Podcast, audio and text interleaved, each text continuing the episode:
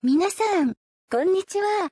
とはとうなの、ざっくり今回予告です。今回の IT マイティは、北沢くんが Amazon プライムフォトに写真を4万枚アップしてみたんだそうです。あと、スマホをズームのカメラにしたいけど、うまくいかないそうです。それと、楽天モバイルにしたけど、そのスマホがとんでもないことになったそうです。あらあら。あと、タロケンさんはゲーム配信をやってみたんですって。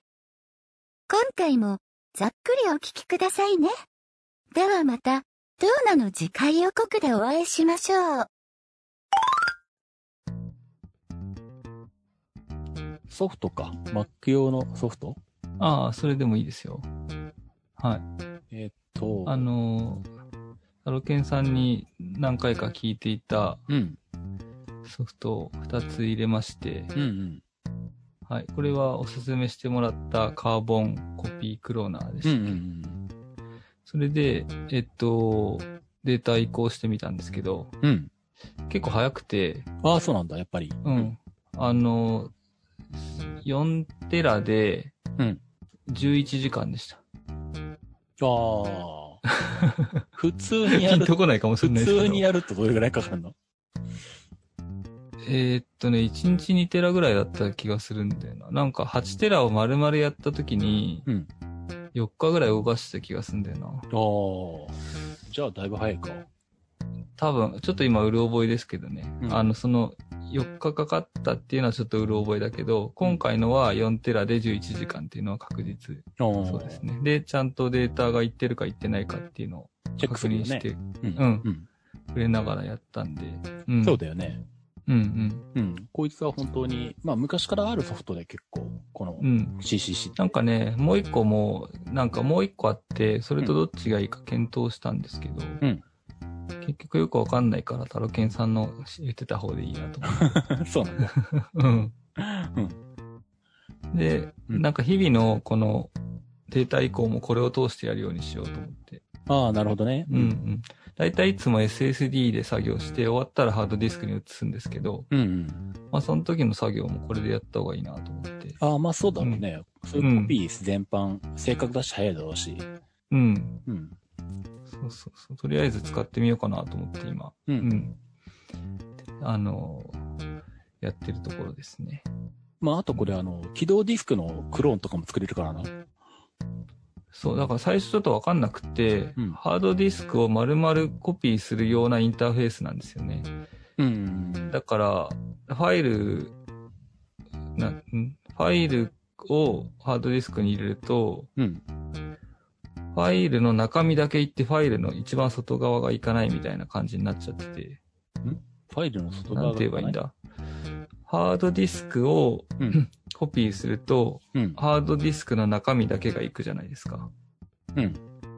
で、ハードディスクの次にあるファイルが3つぐらいあるとするじゃないですか。ファイルっていう、なんていうのファんあのうん、うんうん。フォルダの Mac でいうところの青いこのバインダーみたいなマーク。ん青いバインダー青いバインダーファイルっていうのなんていうのファイルがまとまってるやつっていうの。フォルダーか。フォルダうん。フォルダうん。で、フォルダーを、うん。その、カーボンコピークローラーにポンって入れると、フォルダーの中身だけいっちゃうんですよ。ああ、そういうことか。ああ、あで、オプションであの、フォルダをどうしますか的なのを設定しないと、ファイルだけコピーされるってことだよね。そうかな。だからなんか一階層下がコピーされちゃうみたいな。そうんの。うんうん。うん。うん。それで、なんか、あれと思ったんだけど、結局もう、その、最初にハードディスクをぶち込んで、うん。その中のこれとこれをコピーするっていうのを選ぶと、うん。その、フォルダーが言ってくれるんですよ、そのフォルダーごと。ああ、そうだね。そうなるね。うん。うん。だから、それの使い方がちょっとわかんなくて、最初。ああ、そういうことか。なるほコど、ピーね。した後にもう一回新規フォルダー作って、その中に入れるみたいなことになっちゃああ、そういうことね。う。うん。そうか。そうそう。そこの使い方だけちょっとわかるまで時間かかりました。ああ。うん。どっちかっていうと、こいつの主目的はやっぱクローンを作るっていう、そうデですィよねスクのクローンだからな。どうしてもまあ、うんファイル単位だと、とかフォルダ単位だと、ちょっと、う。うんん、迷うかもしんないけど、インターフェース的に。うん。まあでも本当に昔から俺も使ってるけど、うん。あの、安定して、うん。なんかそれで、これもやり、これもやって、あと、Amazon フォトもタロケンさんに言われてたんでやってみようと思って、うん。それで最初、あの、まあ、自分のプライベートのやつからやってみようと思って、うん。なんか甥っ子の写真のフォルダポンってあげたら、うん。 2000枚ぐらいだったのかな。うん。それが、あの、まあ、気にせずにポンって投げてほっといて、うん。あ気づいたら終わってるわ、と思って、うん。あ、上がった上がった、いいや、と思って、うん。で、じゃあ自分の名前のフォルダ入れてみようと思ってポンってやったら、うん。 4万7千枚あったんですよ。おお。それで始まっちゃって、うん。で、あ、まあ、いっか、じゃあ終わるまでやってようと思ってパソコン作業して夜に見たら、うん。だいたい24時間で4千枚なんですよ。おお。上がる。る写真が。ほうほうほう。で、僕4万7千枚やっちゃっ たんで、一気に。うんだからもうずーっと Mac つけっぱなしでう、んうんその、1日4000枚で、うん3万5000枚ぐらいまで行ったところで、うんエラーが出たんですよ。おうで、うんじゃあそこで一回止めて、うんもうわかんないじゃないですか、どれが行ってるか行ってないか。そうだ ね。そこで今止まってます。あ、そういうことか。ああ、なるほど、やりすぎ。ぎたなと思って。あともう一つは、うんその2000枚入れた時に、うん。あの、Mac の場合だと、特にブリッジとかで開いたりしてると、うん。 Windows に持っていくと、わけわかんないファイルがついてくるファイルあるじゃないですか。あ、ドットで始まるやつ。そうそうそうそうう。ん、あるね。うんだからそれ、フォルダごと入れると Amazon の方も、うんそのドットで始まるやつは読み込みになかったファイルですって言ってバーっていっぱい出てくるんですよ。ああ、やっぱ、弾かれるな、ちゃんと。そうそうそう。うんだから、その3万何千枚まで行った時に、うん。これ以上エラーで出た時に、うんその残りの1万枚がうん。ドットなんとかのファイルだったのか写真なのかがちょっとわかんないままああ、そういうエこラとーになねっ。ちゃったから、うんうん。ちょっとどうしようかなとは思ってるんですけど。うん。え、Amazon フォトの中身は何、うんフォルダーでアップしたらフォルダーごと上がるみたいな、そういう管い理や、にフなってォる。ルダーでアップしたら、うん。写真だけが上がる感じですね。フォルダーに取り払われて写真だけがアップされてるって感じ。ああ、じゃあもう Amazon フォトの中ではもううん何も整理でき写真しか見れ。ないい。まあそう、Amazon フォトの中でアルバムとか作ればいいのかもしれないけど、ああ、また手作業で作んなきゃいけないってことか。うん、その辺ちょっとまだ詳しくやってないですね。うん。うん。で、一応その3万何万枚がアップされた後に見たら、うんやっぱ壊れてるファイルがあって開けないうん。っていうマークになってるファイルがいくつかあるんですよ。うん。だから、やっぱちょっと怖えなと思って。ああ、そうか。まあそれ自分のプライベートの写真だかうらん。。ね、いいんだけど、うん。その時にやっぱりこのさっきのコピーするソフトとか使っておいたら大丈夫だったのかなとか、うん。後悔先に立たずみたいな、なるほど。うん、感じですかね。まあでも Amazon フォトにまあ上げるとしたらっていう話だから、まあ、あれだもんね。あハードディスクの中では大丈夫だったかもしれないしとか。うん、そうだね。うん。そうだよな。結局、Amazon フォトに上げるのもいいんだけど、その後、ちゃんと上がってるのかどうなのかっていうことを考えるとねっていうね。まあだから今は、ほら、あの、始めちゃったから一気に4万枚とかやってるけど、うん。まあ、プライベートな写真に関してはもうあとね、iPhone で撮ったやつとかが行くだけだから、あまあそうか。 iPhone というか携帯の。うんあと、もう一個ちょっと心配なのは、うん。この後仕事のやつを上げようかと思ったんですけど、うん。仕事のやつを上げて、アカウントがなんかパスワードとかバレたとかなったら、うん。そういうのとか大丈夫かなと思ってちょっと心配になっちゃったんだよああ、そういうことね。な。うん、セキュリティ的にうん。僕がミスってバラしちゃう場合とかもあるかもしれないじゃないですか。まあ、フィッシングとかにかかるとか、ありえそうそうそうそうありえなくはないわな。うん、それで、あだからまずはプライベートの写真上げてみようと思ったんですけど、うん。仕事の写真とかも上げてもいいのかな、どうなのかなっていうのちょっと今迷い中ですね。まうだん。うんそうか。なるほど。うん、ただまあ安心ではありますよね、もうね。甥っ子の写真とかはうん。なくなったら困るなと思ってたんで。ああ、そういうことね。うんそうか、でも管、そうか、管理するのに仕事用でとか、個人用でとか、それに一部にパスワードかけるとか、そういうのはないのか。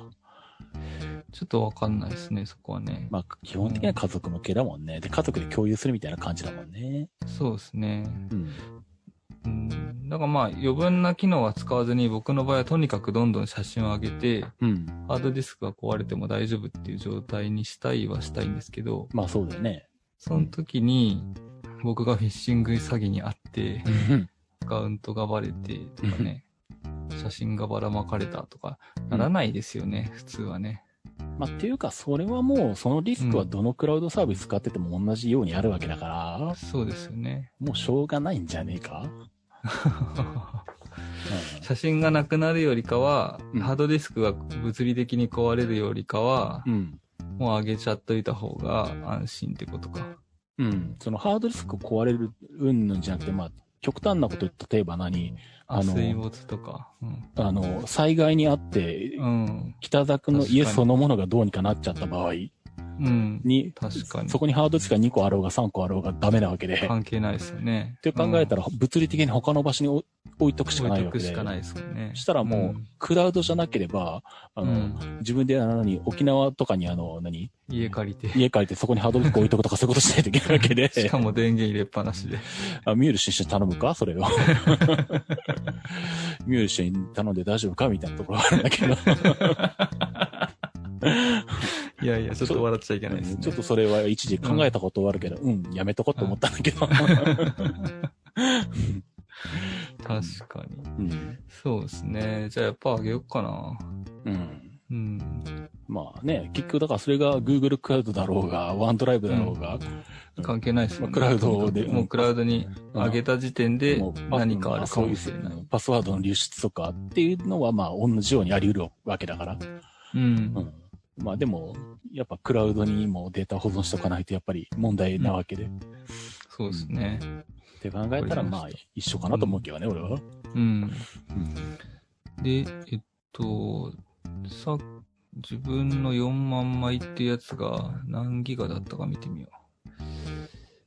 えっと、ハードディスク開け。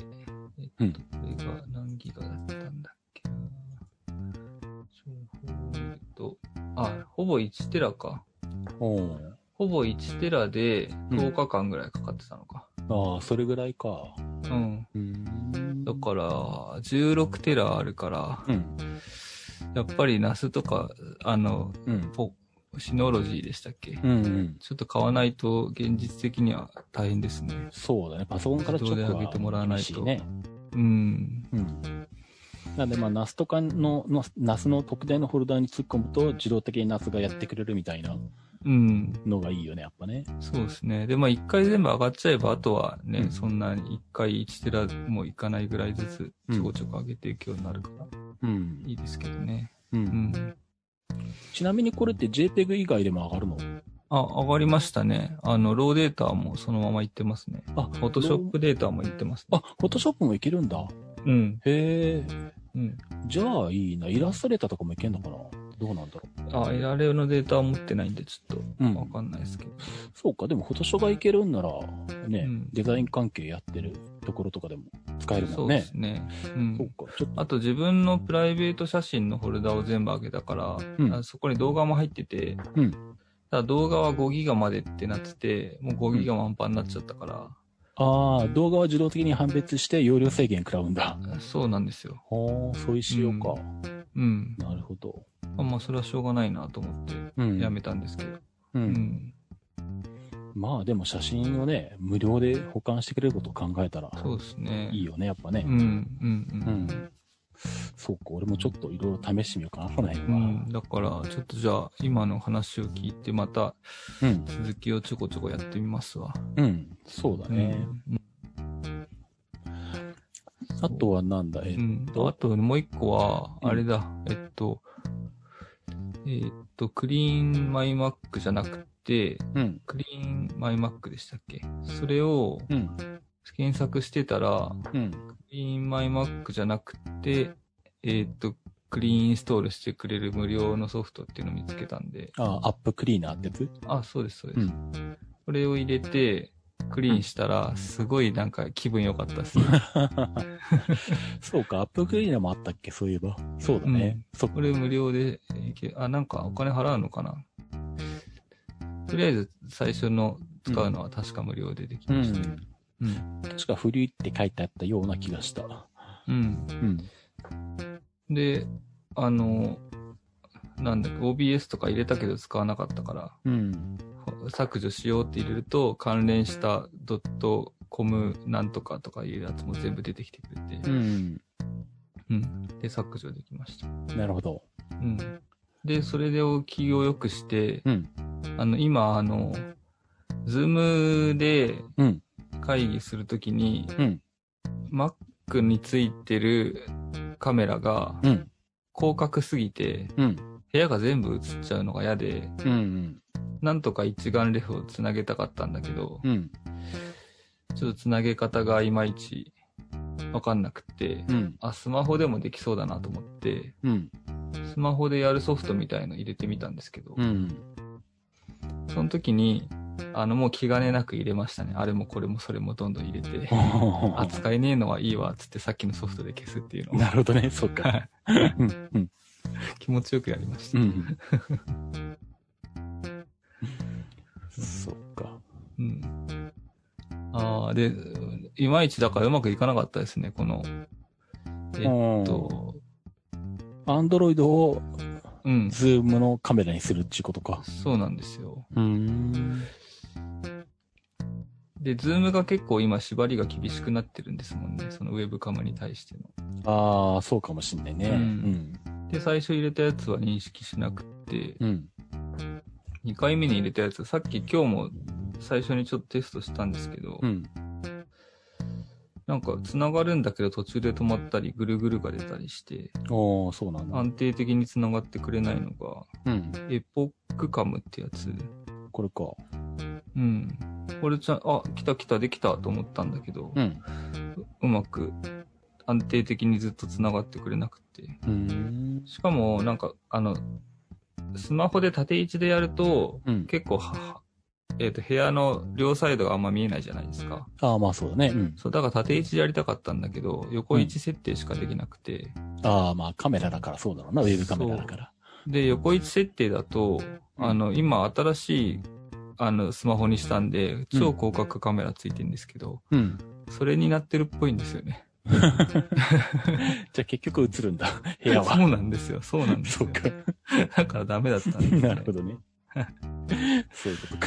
うん。で、もう一個のやつが、うんイリウムイリュイリュンイ、イリウムウェブカムってやつ。うんそれは全然もうズームでも反応してくれなかったんですね。うん。うん。そうそう、あ、イリウムっていうやつの方は、うんスマホで映ってるやつを、うん。 Mac にもソフトがあって、Mac の中でこんな風に映ってますよっていうプレビュー画面まで出るんだけど、おうそれを Zoom が認識してくれなかったんで、うん。もしかしたら間に OBS 入れればうん。いくのかなとは思ったんですけど、ああ、そういうことね。うん、ちょっと途中でやめちゃいました、これは。そうか。うん。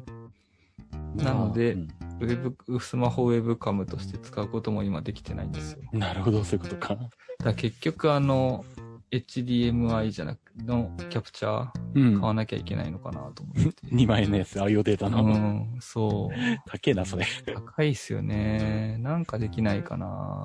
それはもう普通にあの、USB ウェブカムとか2980円で買ってきた方がいいんじゃないのか。ああ、それってで画角選べるんですかね。ちょっとワイドすぎない。いやー、画角は選べないと思うけ ど。一眼レフだったらズームレンズでギュギュってできるじゃまあない、ですかまあ。ね、できたるだね。 2万だから な。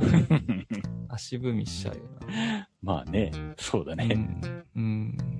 そうか。うん。なんかできねえのかな。まあ、それか、あの、なシグマのカメラとか買えばできるんですよね。んシグマのカメラシシグマのカメラだと、うん。あなんかソフトウェアがあって、それでもうズームにつながるんですよ。あ。シグマの一眼レフ買うと。あ、ミラーレスか。結構いろんなメーカーが出してなかったうっけ、ん。キャノンも出てるんで、うんソニーだけが出てないんですよ。うん、そっか、ソニーだけないのか。そうなんですよ。 そういうことかもうなんだよ。 しかもソニーのソフトバグってるの、前も言ったと思うんですけど、まだ治んないんですよ。あ、そうなの。うん、まだ改善できてないそうなのか。んで、うん。大丈夫かなと思って。なんかソソニー、あと、なんか、うん。あ、まあ、まあいいや、もう。 なんかソフトウェア開発するすごい優秀な人材っていうのがみんな他に行っちゃってるんですかね。どうなんだだろうなんでこんなことも解決できないのかなとか。どうなんだろうね。そんなこともないんじゃないかなと思うけどね。ねえ。ねなんか、ソニーの ID の話しましたっけソニーの ID? なんかソニーの、うんえっと、ID 作って、そこにカメラとか登録するやつがあって、うんそれがマイソニーっていうやつで最初登録してたら、うんうん。同じカメラ系なのに、うんこの、えっと、イメージングエッジだったっけな。ほう。あ、イメージングエッジを使うときには、うんあの、プレイステーション系の ID を作んなきゃいけなくて、ほう。プレイステーション使ってる人系の ID と、うん。マイソニーの ID は全然違うものなんですよ。うん。同じソニーで同じカメラを扱っているのに。ほう。それで、なんで違うんですかって言ったら統合できますよって言われてうん、統合したのに、うん。マイソニーに登録してるカメラの情報とかは全部、その、プレイステーション系の ID の方に行かないんですよ。なんで行かないんですかって言ったら、いや、統合はできるんですけど別のものなんですよ、みたいな。ずっとそんなことぐちぐち言ってて。 そんななんだ。うん。はあ。なんか、だからうん、なんだよ、みたいな。 そんなことしてるからだ。結局だってう、そのカメラ、いいカメラ作るってのは当たり前だけど、うん結局インスタ360使うのもソフトがいいからじゃないですか。まあね。うん。だからそっちを充実させないと、せっかくいいカメラ使っ作っても、うん。ねまあ、意ね、味ないくなっちゃうから、まあね。活かせないわね。そうなんですよ。それと、あとなんか最近思ったのは、うん。ブラックマジックデザインが、うん。 12K を撮れるカメラっていうのを出してきたんですよ。 12K? はい。ほで、う。だから今はキャノンの R5 が 8K 撮ると熱暴走しちゃうみたいなこと言ってる時代に、ほ 12K 撮れるカメラ出してきたんですよ。う。ほう。ほう。だから、もう、なんていうか、ソニーは、うん。その、基盤、基盤っていうか、その、えっと、センサー CMOS センサーを作ってればいいじゃないですか。まあね。究極のところ、いい世界、。世界一の CMOS センサーを作って、うん。で、そこに入ってるグラフィックボードとか、うん。 そういうのはもう NVIDIA とかの使いがいいじゃねえかとか思い始めた んですよ。だかそうか。ら結局もうカメラもパソコンだかまあ変わんないわね。内部的にら、ね。うん、そのいい基盤を作ってるんだから、うんそのなんかビヨンズなんとかとか、うん。うん。そういうのもういいから、うんなんていうの、インテルのなんとか入ってますみたい な。そうしてほしいなって思い始めましたね。まあインテルは微妙だけど。うん。まあじゃあ Core i9 入ってますよとか言ってくれればいいじゃな いですか。うん。まあその辺は多分アームにしといた方がいいと思うけどね。あ、そっか。まあ、じゃああとラディオン使ってますよとかね。あれをも微妙だなきゃまあいいや。そうか。 それうんはまあまあ、よくわかんない けど、パソコンの方のは詳しくないから。だけど、そういうふうに全部自社で賄ってたら、もう世界企業に絶対勝てないわけじゃないですか。うん。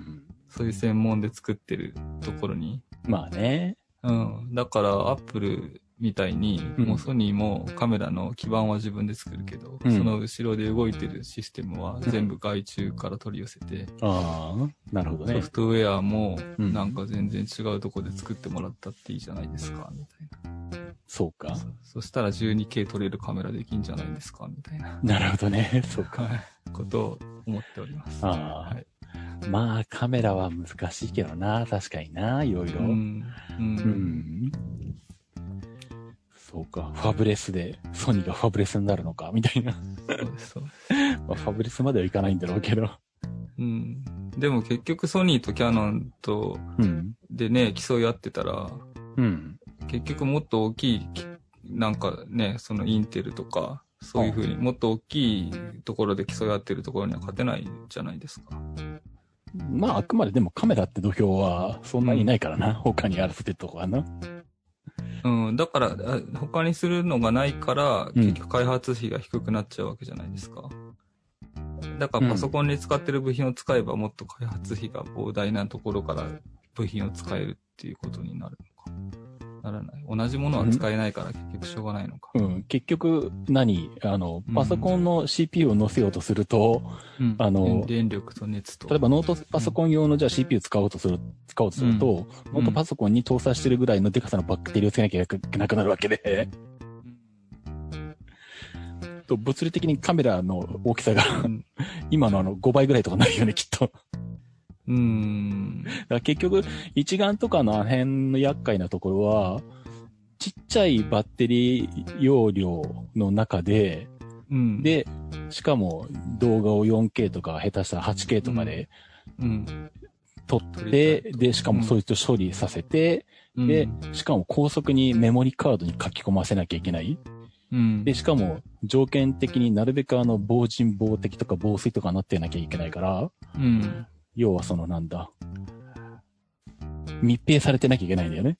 うん。でも密閉してるってことは放熱できないんだよね。うんう。ん。そこの矛盾をどうクリアするかっていうのが、一眼とかのカメラまの。あそうだよね。そだけどなんか iPad mini とかの方が賢そうじゃないですか、なんか。う。うん。まあ、処理性能は明らかに高いよ。iPad mini の方が。ねえなんかなぁと思っちゃうんだよな。思い、思い始めてんですよなんかそういうの。うん。うん。だからまあ、まあそういう意味でその、まあ本当にその辺を真剣に考えるんだったら、あの、うんアームとかを採用するのはありかもしれないし、ひょっとしたら、ソニーあたりはそういうことやっても不思議じゃないよね。う。うんん。だってでね。スマホでも搭載できるし、そいつをたくさん使って、あの、スパコンの富岳とかもアームで動いてるみたいな、うんうん物理あの、求められる性能と、それから物理的なサイズに、でも全然関係ないと言ってもいいぐらい、ちっちゃいものから大きいものまで、うん。うんで、対応できて、まあ、Mac みたいなパソコンも動かせるみたいなうん。アーキテクチャになってるから、うん。うん、まあ、そういう意味ではそこの、いわゆる CPU、パソコンで言えば CPU に当たる部分、うん。うん。そこのアーキテクチャをもうアームにしましたとか、まあそういうのは選択肢としてあるかもしれないよね。うん。うん。ねなんか映像エンジンとか言う言ってないで、もうちょっとうんグ。ラフィックボードとか言ってしまえばいいのにみたいな。うんうん。まあ、あそこの辺は多分、テレビとも被ってるんだろうけどね、きっと。そう技です術よ的ねにね。うん。なんかやだっぱけどその自社辺なんだねも、今結局スマホのカメラの方が、うん。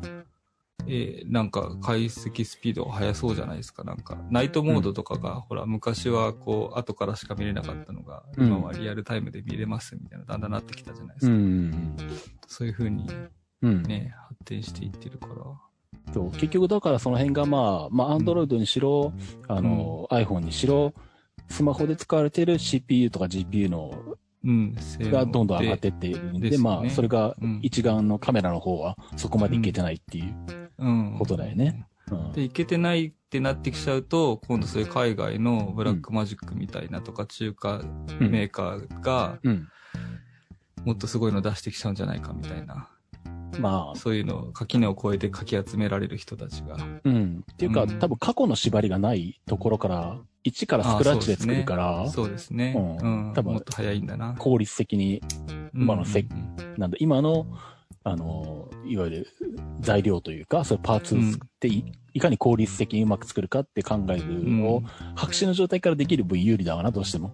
うん。どうしても昔からあるカメラメーカーって今までとの互互換性とかそうですよ考ね。えなきゃいけないのでだっ。てソニーだって、うんあの、アルファの形にすごいこだわってるけど、うんまあ、こだわっていいんですけど、うん。でももう熱処理できないって分かってるんだから、うん。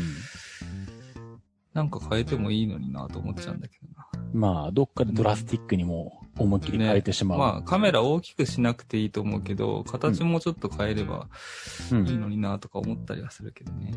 まあね。うんうん、まあ、いいや。まあでもまあね、ソニーはそういう思い切ったこともできる可能性がある。日そうですね本の中では数少ない夢からだからね。うん、うんキャノンよりかは期待できそうな気がするけどな。ね、いろいろ挑戦してくれるといいなとは思うけどうねん。。そうですね。ちょっと、はい、脱線いたしました。は。で、あとはいう、ん。うーんと、まあで、そのスマホか。ああ、そうですね。うん楽天モバイルにしました。うん。うそうか。ん。で、楽天モバイルするときうに、ん。ちょっと迷ったんですけど、うん。楽天モバイルでこの OPPO A3 を買うか、うんあの、アマゾンで買うかすごい悩んだんですよ。ほうほで、アマゾンだと3万6千円ぐらいで、う。うん。楽天でキャンペーンとかあんのかとか思って必死に見たんですけどう、ん。結局3キュッパーだから低価だったんですよ。ああ、そうなんだ。う。うんん。で、うわ、低価かと思ったんだけど、うん。その前の僕、ファーウェイを、うん。あの、ヤフオクで5万円で買ったんで、うん。その後すぐガラス割れちゃった時に、うん。修理ができなかって、ガラス割れたまま1年使ってたんですよ。 おーそれだったんで、やだなそれはちょっと困るなと思って、うん。うん。まあいいや、定価で買っちゃえと思って、うん楽天で定価で買ったんですよ。保証600円でつけて。ほう。そしたら案の定2週間後に川に落としまし はあ。た。はいでも、シムも全部入ったまま流しちゃったんで、流れていったんだ。流れていきまし なんか、目に浮かぶな、その、悲しい感じ が。た。しかも朝一で、ほこう。の OPPO は、うんあの、カメラがやっぱいいから買ったんですけど、うん。カメラ4つついてんのかな、確か。おーで、防水だからう、ん。その釣りに行って、うん釣った魚を水中でこう離して逃げていくところを撮りたいと、水中で撮りたいと思って、ほ買って、ん初めて持って行った日のうん写真1枚も撮影してないのに川に流しちゃったんですよ。 朝一で。う。マジか。 ね、そんなに流れが急なとこだったんそれ。あ、あの、け激流ですね。 はい気流か。激流ですね。手が滑ったんですよ。ああ、そうあっと思って、なんか、あの、ケースが今までと違うケースだったのをすっかり忘れてて、ちょっとツルツル滑るケースになってたんですよ、前より。あそれで、あ、あ、あ、っつったらもうなくなっちゃって、あ、あ、あ、みたいな感じになって ました。あ。一瞬で諦めましうわ。た。はいそうか。それはさすがに保証してくんないわな。 楽天もな。うん。あまあでもそれで、うんあの、帰ってきて、うんで、いろんなとこ、楽天のいろんなところに電話したり、メールしたりして、うん。で一応保証で、ほ600円保証入ってたんでほう、えっと、なくなした場合はう、 6000円、本体代が6000円で、ほ SIM の再発行が3000円でほ、えっと、保証プランに入れますって言われて、え、はいじゃあ、本体もらえるの本体を6000円。で、買えるんだ。そうです、そうです。あ、よかったじゃん。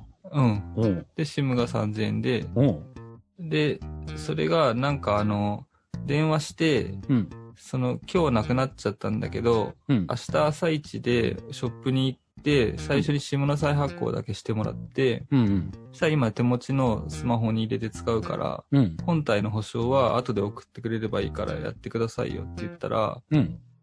いや、あの、このプランで行くんだったら、本体と SIM を同時、こう同梱して送るシステムになってるんで、ああ。それはできませんって言われて、ああ、はあ、で、えーじゃあ携帯使えないじゃないですか。いつ届くんですかって言ったら、まあ、2日ぐらい、3日ぐらいかかるかもしれないですねって言われて、うん。え、じゃあ、その間どうすればいいんですかって言ったら、うんまあ、しょうがないですね、みたいな感じで。 うちとしてはもうこの対応しかできません、みたいなそうか。感じで、ああ。えーじゃあしょうがないなと思って、うん。あの、タロケンさんと前にデータシム買って海外行ったことを思い出して、うん。あ、データシム買おうと思って、うん。すぐ近くの小島に電話したらありますって言われたんで、うん。 1.5ギガでうん。 30日で2500円かなほうほの SIM を買って、う。うん。で、ファーウェイ P20 に入れて、うん。よし、これで LINE できると思って、LINE 通話すればいいやと思ったあらあ、うん。 LINE の第二人称が携帯に飛びましたって言われ て、そうだよね。僕の携帯は山奥の川の中で、多分防水なんで生きてるとは思うんですけど。 SMS に認証が飛ぶよ ね。そう。そうだよね。うんできませんと言われて、あであじゃあしょうがないから今度、Facebook メッセンジャー行ってみたら、うん。そっちは2段階認証してなかったんで、おー行けて、おーああ、よかったと思って、うん。それでちょっと2、3日で会う予定だった仕事の先の人とかには、これでお願いしますって言っうん。て、なんとかうん。事なきを得たんですけど、ちそうか。ょうどその、なくした次の日から名古屋出張だったんですよ。ああ、そうなんだ。で、しょうがないから、その、データシム持って行ったんですけど、うん。えー楽天のその保証プランは、うん。えー次の日の昼ぐらいにはもう携帯届いてましあ、そうなんだ。 た。はい。そっか。はい。だから、あの、まあ、出張だったからしょうがないんですけど、うんそんなこっちはごねて、明日ショップ行くから早くシム再発行してくれとかごねなくても、うんもう翌日の昼には携帯届いてたんで、ああ、じゃすあげえ、早いなと思って。 結構、結構楽天頑張ってるんだ。そう、そうなんです。だか そっら、在庫があったからだと思うんですあーけど、すぐ送ってくれたんで、ああ、そうなんだ。へえ、うあ結局、結果良かったじゃん、みたいな。そうだね。 ああんなにごねてすいませんと思って。 そっか。そうか、600円払ってたらなくしても6000円で買えるんだ。そうです。あただ、あの、警察行って、紛失届をもらってきてください。ああ、まあ、それはね、うん。うんそうだろうね、うん悪用防止でどうしても言われるよね、うんどう大うん、う体。ん。うん。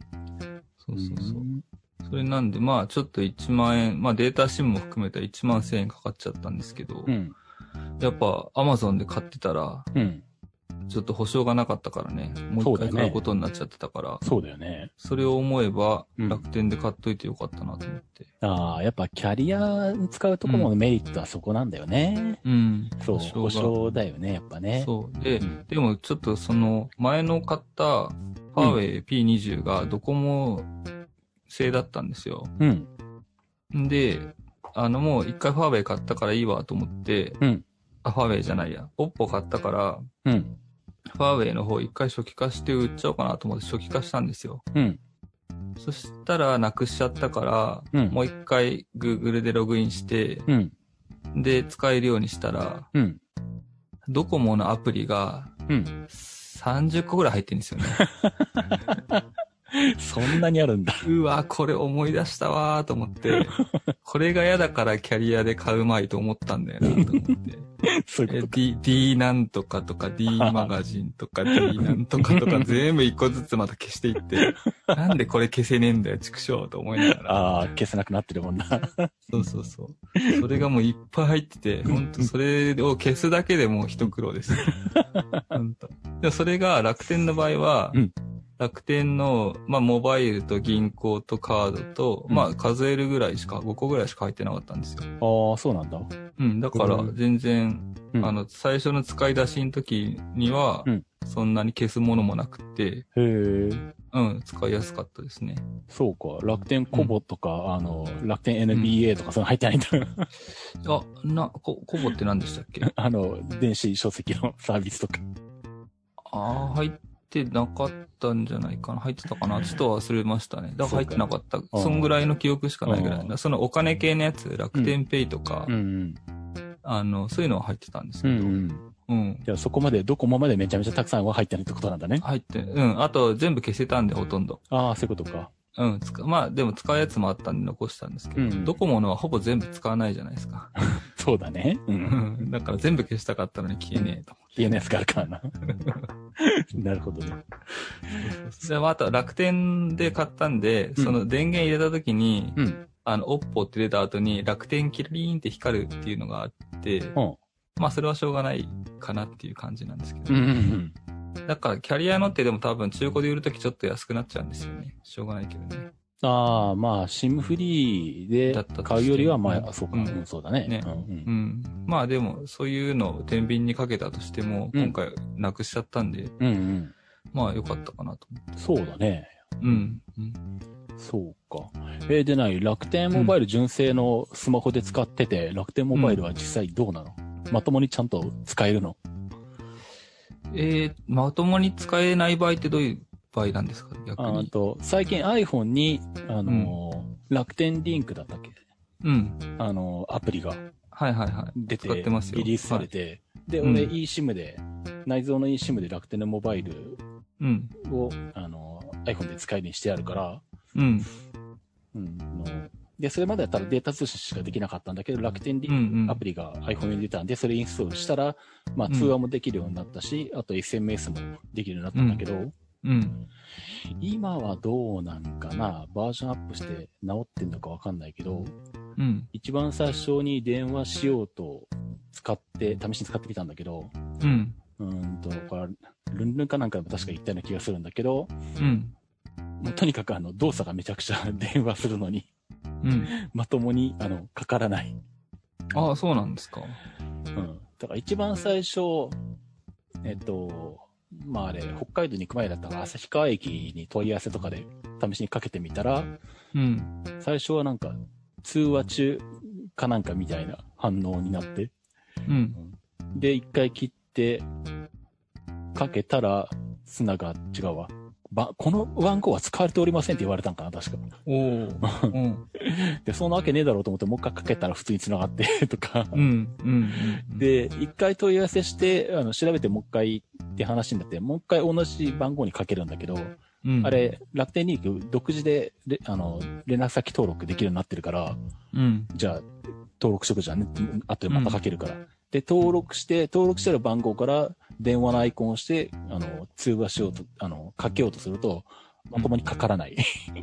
へえ。で、なんだこれと思って、うん。でダイヤル画面を出して、自分で改めて指でダイヤルボタンを押して、番号を入れたらちゃんとかかるみたいな、ええ。もうあの、ここまでむめちゃちゃくちゃですねこ。こまでむちゃくちゃだって逆に笑えてきて、あの、怒る気にもならないって いう、ぐらいむちゃくちゃだった iPhone 用のは。あ、そうなんだ。そういうのは今んとこ全然ないですね。ああ、じゃあ純正だったらやっぱ大丈夫なんだ、アンドロイドだっうん。普通に使えてますね。ああ。で、うん SMS もじゃあ、データ通信も当然、まあ、電話も全部大丈夫ってことなんだね。そうですね。ああ、そういうことうん。うーん。か。なるほど。変になったことは今んとこないですね。ああ、うん。そうか。うん。まあね、楽天モバイルはあの iPhone はサポートしませんって、してませんって公式に言ってるからね。うん。サポートしてませんって言うくせにアプリ出すんだみたいな。 意味がわかんねえなと思いながら、まあいいや。でもただだしとか持って使ってるけど。うん。うん。そうか。一応、あの、まともに使えてて、うん今ちょっと見たら、うんえっ、と、エリア外で使ってるのがうん300メガしか使ってないから、あうちの近所はちゃんと電波内だったなと思って。あああ、そうか。自分の住んでるところが楽天モバイルのエリア内だったら、すげえメリットでかいもんね。そうだと思います。データ通信使うえんて放題だしね。そうそうそうそう。うんそう。。うん。まあでも俺も、うん。あの、5ギガは au エリアで使えるから、うん。大体あの、まあメインは、あの、ビッグロブも、ビッグロブモバイルなんだけど、そっちにメインの電話番号は載ってて、物理 SIM を iPhone に入れてあるんだけど、うん。もうあの、最初に楽天モバイルのあの無料分の5ギガを使い切って、なくなったら楽天モバイル、ああの、メインのそのビッグロブモバイルのうんうん。はいはい。 SIM を、あ、ビッグモールモバイルじゃないわ、U- あ UQ モバイルか。UQ モバイルうのんデータ通信に切り替えるみたいなことをやってるから、うん。まあ、毎月5ギガ分はタダで使えてるんで、まあ、助かってるっちゃ助かってるんだけどね。うんうん。うん。でもなんかよ見ると、楽天モバイルのエリアだいぶ狭いですよね、もうね。うん。都都内か、うんあれ名古屋か大阪かみたいなね。そうだね。そんぐらいしかないです、ね。本当に。大都市圏だけ。うん。うん。一応静岡もなんか、うちの近所の、もうちょっと海側寄りは、なんかう、ん。エリアになったらしいんだけど、うん。あの、俺がよく行くあの、サイゼリアが、うん。あの、昼飯食いながら結構 MacBook Pro 持ち込んで仕事したりするサイゼリアが、うんあ。の、地図上でこのサイゼリアは入ってるのか入ってないのかどうなんだっていうこの微妙なラインにいて、ギリなのか。そう、ここはどっちなんだと思って、ちょっと今度あの確認してみようかなと思ってるんだ けど、までもそういうとこ入ってたらラッキーですもんね。あそうだよね。うん、YouTube とかだって気にしないで見れちゃう。そうそうそうそう。うん。なんでまあそういう意味ではまあじわじわとエリアが広がってはいるみたいなんだけどね。うん。うん。なんかそれで入った時に、うん。あの、光、楽天光にすると1年間光もタダですよっていうキャンペーンやってて、ただなんだ。そほう。う。で、よしと思って、やろうと思ってたら、7月31日までで、僕が携帯なくしてあたふたしてるうちに終わっちゃったんですよ。マジか。 そうなのか。 ちょうどその近辺で落としちゃったから。ああ。うんえ、何そうそう ?NTT 大、NTT の回線利用料も含めてただなのこれ。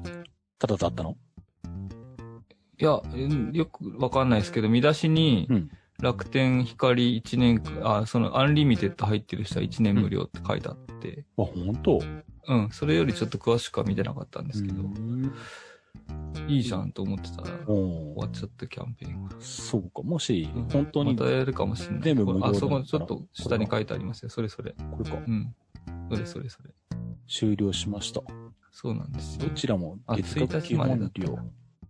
1僕が携帯直ししたのが1日だった。年。そうなんだ。うんはあ。楽天光の月額基本料。1年無料。えーじゃあ回線代もタダっていうことなんだよな、きっとこれは。多分ね、今4000ちょっと払ってるのが、ただになるのかなと思って。かねえ、じゃあ、うんえ楽天が NTT に払うってことだよね。自腹で。そうかもしれないですね。だとしたらすごいね、それは。へえすごいです。ね。うん。そうか。で、1年後でも、ね、うんもう有料になったとしても今より安いんだったら全然いいですよ。まあ、あとはちゃんと速度が出るとか、 問題がなければね。うん。でも、ね、出るでしょ、今時。そんなことないのか。うん。まあ、その楽天がうんぬん、まあ楽天がうんぬんっていうかなんだろう、楽天に限ったことじゃないんだけど、うん。あの、特に都市部、うん。まあ、うん、あの、都内だったりとか、住宅、あの、住民、あの、なんだ、人口密度が高いところに行くと、その、そもそも NTT の、その、光回線を使ってるユーザーが多いから、それによって遅くなるとか、うん。あとはその、なんだ、NTT 局社内の、その、プロバイダーの、あの、契約者数。契約者数もそうだし、うんあとはうん。そこの処理性能だったりとか、うん。うん、によって、あ早い遅いとか出てきたりっていうのはあるので、うん。うんまあその辺がどうかっていうね。うん。うん。なんか、ちなみに、僕、友達を生贄にして、うん。あ、無料だからやっちゃえばって言ったら、その子やったんですよ。うん。でもなんか、そのソフトバンクからひ楽天光に切り替えたんだけど、うん。ソフトバンクの人に電話口で相当嫌味言われたとか言って、 なそうんなかんだ遅くなりますよみたいなのとか、あー本当にいいんですかみたいなことをすごい散々言われたとか言って、言われてムカついたから解約してやったと か。ソフトバンク逆効強化になって、逆効果 になってる脅されたとか言ってたんで。あそれで楽天にしたって言ってたから、ちょっと今度あったら、うんあ、どうだったって聞いてみますわ。あ。そうだね。うん、世田谷区に住んでるんで、一応激戦区ではありますもんね。うんネットのね。そううんか。うんなるほどね。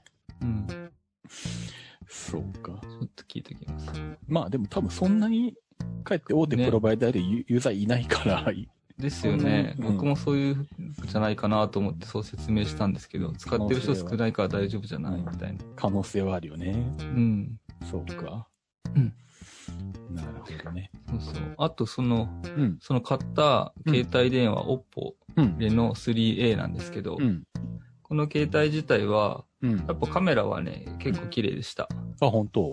うん。うん。で、超ワイドは、ちょっと画画素数が少ないけど、うん超ワイドもできるし、うん。あの、カメラ機能的には、あの、まあまあ気に入ってますね。ああ、そうなんだ。うん。で、まあ、今までで買ったんで一番安いやつなんですけど、うん。あの、やっぱり、あんまやんないんですけど、ゲームやって複雑な画面が出ると、カクカクカクカクカクってなるんですよ。ああ、そうか。だからグラフィック性能は低いんだなっていうのが。ああ、やっぱその辺は、やっぱり安いモデルっていうなりのところはあるんだな、やっぱ。うん。んだからこれで僕もやっと、うん。えっと、これより下のレベルは買っちゃいけないんだなっていうのが分かったん で、 なるほどねは。ここへ落としちゃダメと。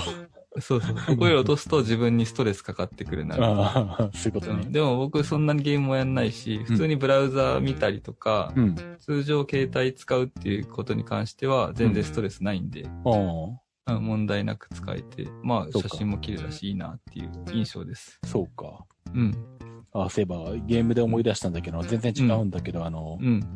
まあ、この何あの、ライブ配信のテストも兼ねてじゃないんだけど、うこんの間ちょっとあの、なんだ、iPhone のゲームを、この YouTube ライブで配信するっていうのを試しにやってて、おううん。あの、鉄道じゃなくて、あの、楽、えっ、と、タロケンチャンネルっていうのがあるんだけど、おどっかに行ったとうこにあんる。。あ、今これを放送してるやつですよね。うん。そう。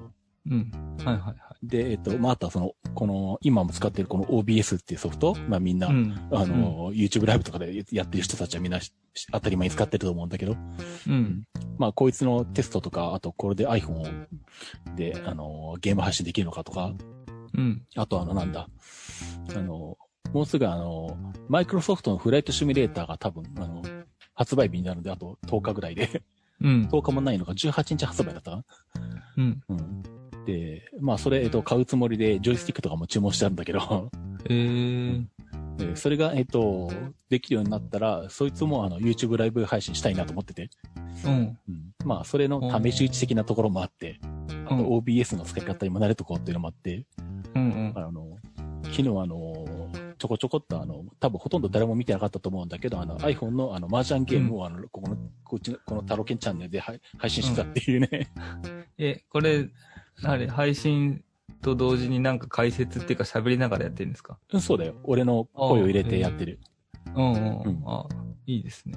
なんで OBS 使うと、あの、うんで、iPhone は、U、あの USB ケーブルで、ライトニングケーブルで Mac とつないでやると、あの OBS の方でちゃんとそれを取り込めるっていう風になってるんうで、ん。うんうん。それで iPhone の画面を取り込んで、で、うん音声入力は、あの、ミキサーからマイクでうん。入れるっていう格好にして、うん。で、ゲームなんかの音はどうなっちゃうんですかなんかね、ゲームの音は流れないっぽいんだよな。なんか設定したら流れるのかもしれないんだけど、よく、その辺よくわかんなかったんだけど、うん。で、まあ、無音なのもなんだなと思ったんで、適当にあの、IT 巻いての BGM とか流しながらあ、ー 軽く薄なるほく、ど薄く聞こ、うんうん聞こえてるかどうかよくわかんないぐらいしか乗ってなかったけど、後で見てうたん。うら。んう。ん。でも一応、あの、やりながら、あの、自分で喋りながら、こう、やる、あの、やるってのができて、ああ、なん、できるなと思いながらね、 うんえ昨日ちょっとやってたんだけど。ー。なるほど。なんでまあ、気が向いたらまた、あの、うんそんなことも、麻雀配信とかをやっていこうか、とか思ったりしてるんだけうんううんん。ちょっと解説しながらやってくださいよ。どね。ああ、北田区で麻雀わかるんだっけわかるんですけどう、だいたい、あのもう3個か、うん。あのチートイしかで きないんで。あと全部一色。あの、同じものを揃える手しかわからないとか、そういうことか。 そう。で、なんか、いろいろ揃えたと思ったら、役なしとかなっちゃうんで。リーのみとかすぐなっちゃうんで。そういうことね。うん。どれを捨てていいかがう、いまいちわからない。そうか。うん。それは確、率とかがちょっとわかんないんだよな。なるほどね。うん。そうか。いや、だからそう。考えたんだけど、まあ、うん。昨日やってた時はとりあえず初めてだったね。まあ、あの、自分がそもそも喋りながら、打ちながら喋れるかっていうのもあったから、うん。とりあえずもう普通にあの、自分の感覚で喋っていたんだけど、うん。あの、どういう内容にしてやればいいのか。で、まあもちろん麻雀動画って YouTube に大量にあるし、うん。あの、それこそ、何あの、スカパーとか、あとは、アベマ TV とかでやってるうんモンド僕も TV とかは、結構よく見てますよ。あ、そうなんだ。うん。うん。もう俺あの、風呂の中ほぼあの、モンド TV のあの、うん、 YouTube 動画ばっか見てんだけど、うん。ワクサキだすげえとかも言いながら、僕でもあれ見ててもう、こう自分に反映できないっていうあか、あ、なんか、うん。あの、それ見てても自分が全然上手くならないんですよ。なんかね、自分がやるとわあかわかんなくなっちゃうっていうか。あうん。あ、まあそうだな、最低限役はわからないといけないあし、まあ、もちろんそうなんですけどね。うんああ、なんか俺は一応あれを見てると、まあ一応うん。うん、勉強になるなとは思えるぐらいは、そうか。うん。まあなんせあの、何、あの、中学校の頃からやってるからね。ああ。てかあの、一番やってたピークは中学校から高校っていう謎の 麻雀歴だから。誰とやってたんですか家族で。いや、あの、僕、部室でやってたとか。いや、隣の、隣んちのおじさんたちに混ざって、ああ。隣んちがあの、弁当屋兼飯屋やってて、うん。で、まあ当時は仲が良かったんで、俺が子供の頃。で、土曜日の夜に、だいたいほぼ毎週土曜日の夜に、あの、麻雀をその人たち、あうんよく、近所の人とか顔なじみの人たちがやってたんだけど、なんかの、うんなんかの時にやってみるかって誘われて、うん。やり始めて、うん。で、まあ面白いもんで、あの、じゃあ役を覚えようとか言って、あの、図書館に行って、あの、麻雀の役とかが載ってる本をこう、借りて読んでうん覚えてとかして、うん。うんほぼ毎週に近いぐらいやってて、うんおじさんたちに、と入っえー2、3時間とか、正月なんかなんか一晩中とかやってたりとかしたこともあったけど、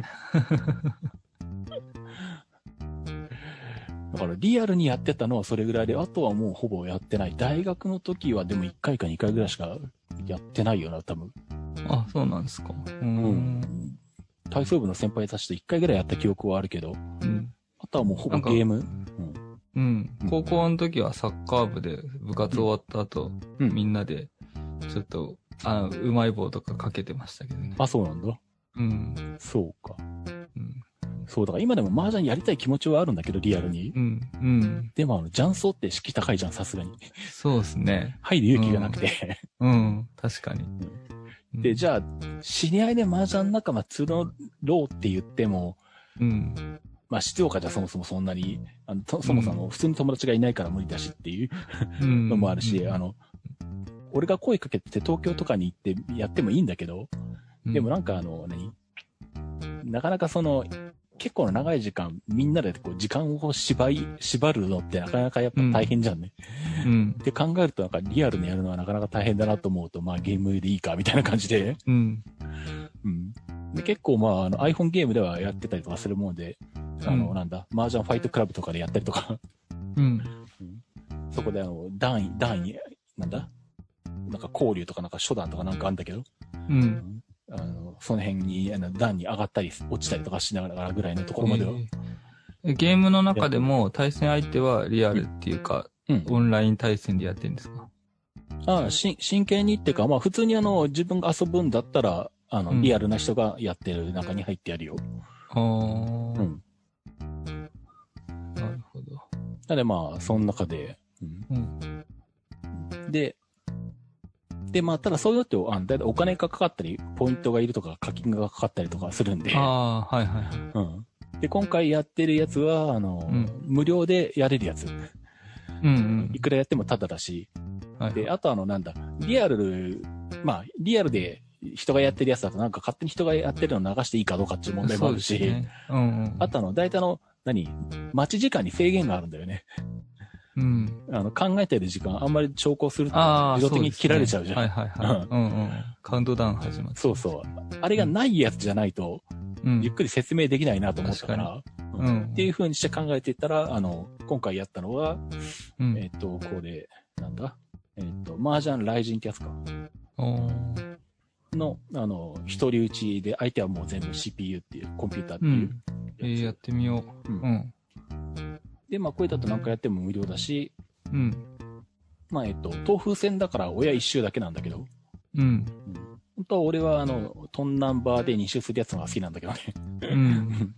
それだと有料になっちゃうってことうん、そうだね。。うん。まあ、じあゃあれちょっと見て参考にしますわ。そう、だから、そうか、だから、うん、例えば北沢くんぐらいの、うんうんと、超初心者の人ぐらいを想定して、うん。あの、めっちゃゆっくり、あの、うん。なぜこあやのっ手てかほら、しいわ。うんこの手でこれを切って何を狙ってるのかっていうのをいちいち説明していく動画とか、そういうのやればいいのかとか思ったりとか、ああ、それやってほしいですね。ああ、そうなんんだ、そうか。うん。うん。うそうんいや、どうだか、ら僕の友達でもうん、麻雀やってるグループがいるんですけど、あ、そうなんただ。まにやろうよとか言われるんですけど、うん。その人たちってもう半端ないレベルなんですよ。だから行っても絶対勝てないし、 うん。その人たちの見てても結局モンド TV 見てるのと一緒で、ああ何やってるか分からないことになっちゃって るんで。な、なぜこれをこうしてんのかわからないっていう。そう、そうなんですそよういうこと。ね。うん。そうか。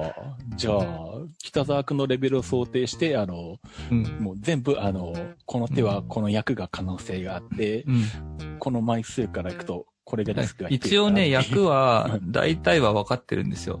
あ、そ分うかか。ってるんだけど、うこう、どれを捨てていいかっていう時に、うんいろんな可能性をうん見出しながら捨ててるはずなのに、気づいたら3個になってるとか。 そういう感じなんです。そういうことね。はい。そうか、ちゃんと3色とかそういうのはいかないわけか。あ、そこはちょっともうわかんないです。わかんないそのこと自体があそうもう。うんシャンタ3色はわかんないですね。何やってそうるか。か。それは、うんあの、ちょっと、ま、あの、そういう技の解説してくれてる YouTube 動画がちゃんとあると思うんで、 ああ、わかります。それで、あの、技、うあの、役は覚えておいてほしいけど。そうですね。うん。あと、な、点数も何、ふ、ふとかになってくるとよくわかんないみたいあああ、ごめん、ふ不計算俺もできない。な。ああ、そうなんだ。うん。いや、なんか、いい班1000点、あの、リャン班2000点 とかそういう、3班3900とかそういうざっくりした覚え方しかしてないけど、あもうそれはゲームが自動的にやってくれるからいいやと思ってんで。あ、そうか。うん。うんまあ、そうか。じゃあ、そういう超、超初心者向け、うんゆ初心者っくり解解説説っていうのをやろうかうんな。 じそうゃあで、すね。気が向いたらやってるかもしんない。あ、ぜひぜひ。うんあの、何の予告もなく急にやってると思 うんで、気が向いた時に、ふっと。はい。まあ、よかったら、あの、チャンネル登録していただければとはい。いう感じですかね。はーい。あちなみに、えっと、鉄道の方は、多分もう、うん明日か明後日ぐらいに多分4000人、4000時間いくと思うんで、うん。あの、多分、あの、収益化できると思います、もうすぐ。おー、おめでとうございます。うんもはや目やっぱあの、ライブ配信が効いてるんですかね。うん、ライブ配信し始めたらもう一気にあの、再生時間、視聴時間が伸びたね。おうん、ーやっぱあれはでかいね。なんかコメントとかついたりしますあたまに帰ってくる人におはようございますって書いてくれたりとか、あと何時何分にドクターイエローが通過したとか、ああ、やっぱそういうのが目的で見るんですね。うん。うん。あと、こないだあったのは、あの何、う今んサンライズに乗っています。まもなく通過しますと か、そっちに乗ってる方なんだ、ねえー、なるほど。面白いですね、うんそういう使い方、なんかほら、あの、うんどういう使い方してくれてるのかが分かると面白いなと思ったんで、あコメントあるといいですね。あ、そうだね。うんまあどうしてもあの12時間ごとにあの止めて保存しないといけないんで、あれ、うん。うん。止めるとチャットがなんか保存されてるのかなんかよくわかんないんだけど、俺 も。うん。うんなんか見えるのかどうなのかよくわかんないんだけど、設定のせいなのかもしんないんだけど。うん。まあでもそういうの書あ、かそれってたか、りコメントとチャットってまた違いますね。そうですうね。ん、うん。そう。まあ面白い、面白いっていうか、あの、うん。だいたいいつも最近、こうなんだって気がついたのが、あの、静岡のこの近辺だと、朝4時半過ぎぐらいに、あの、東京行きの上りのサンライズセットイ,、うんイズムが通るんだよね。うん。あのその時間になると、あの、たな、必ずあの、4、5人いるっていう、 見てる人が。あ、みんなまたサンライズに来てんな、とか思いながら。なるほど。そう。で、この夏の時期だと、その時間でも明るいから見えるのよ。ああ、はいはい。 冬だと見えないんだけど、真っ暗で。暗くてそうそうそうそう。ああ、それもあって、今の時期多分みんな見に来るんだけ夏限定なんど。だそうそうそうそう。ええそー。ういな。やってみるもんですね。いろんな使い方でがあるんですね。そうだね。そうう。ん。でもそう、あの何、でも今やってて、そのシノロジーのナスで、YouTube に直接投げてるんだけど、うん。これ多分シノロジーのナスの性能のせいなんかなと思うんだけど、うん。動画がなんか3秒ごとに一瞬止まるのよ、コマ落ちっていうか。ちょっと止まるのよ。だかうん。らこいつを、これは、し例えばなんだ、今使ってるシノロジーのナスは 216J だから2世代前か。この間220が出たから、うん。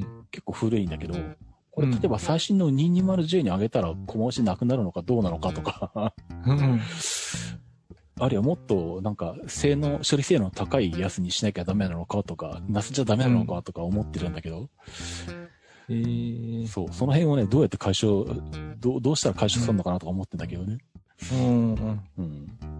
あの、カメラ側のせいじゃないんだよね。カメカメラ用の、カメラの映像を直接 iPhone で見れるアプリはあって、うん。それで見ると、そういうコマ落ちとか一切してないから、うん。うんナスから先なんだよね。ナスから YouTube に行くとこなんだよ。ああ。うん。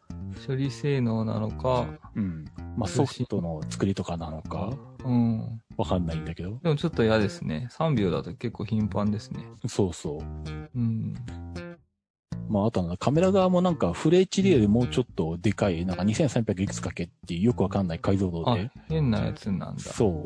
監 YouTube、視用だからか。そうそう。ん YouTube にはあの、この解像度は適切じゃありませんって毎回出てるんだけ ど、まあそれでも流れるからいいんだけどさ。うんうん。でもなんか見たら解像度落とすとかもなんかできなさそうだし、あーで、なんだ、どこが原因かそう難しいですね。試しにあの、画質を落とすって設定してみても、駒落ちは変わんなかったんで、うん、どこをどうしたらいいのか、ハードウェア的な問題なのか、とか思ったりしながらね、うん考えちゃいるんだけど。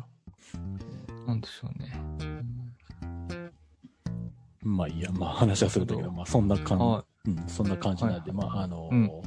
あ、でも、その、ほら、4000時間行って収益出たら新しいの買えばいいじゃないですか。まあね、そうだね。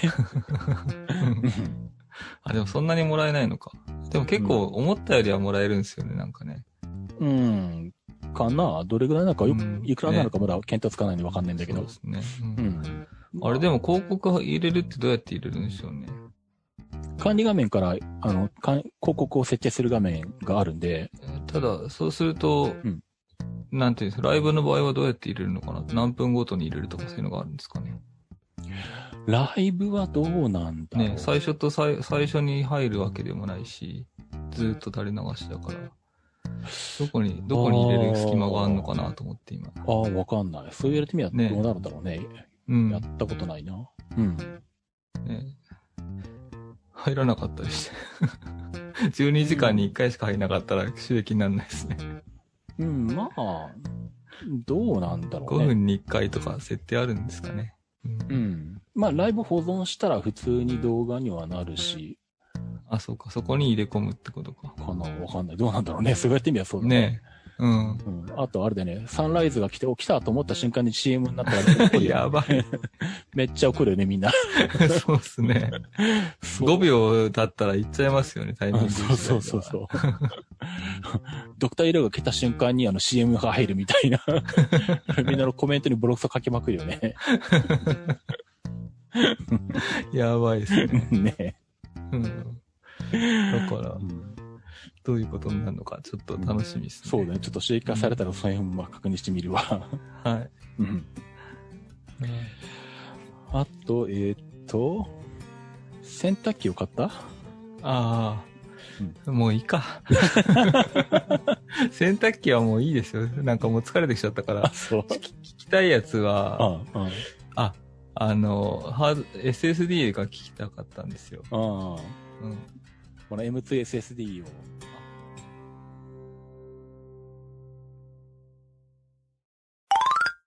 皆さん、お疲れ様です。とはどうなのざっくり次回予告です。次回の IT マイティは、北沢くんが2テラの SSD を外付けにしたいんだそうですが、タロケンさんも生配信から随分時間が経って話した内容を忘れてしまったそうで、どうな、よくわかりません。ざっくりお聞きくださいね。ではまた。ドーナの次回予告をお楽しみに。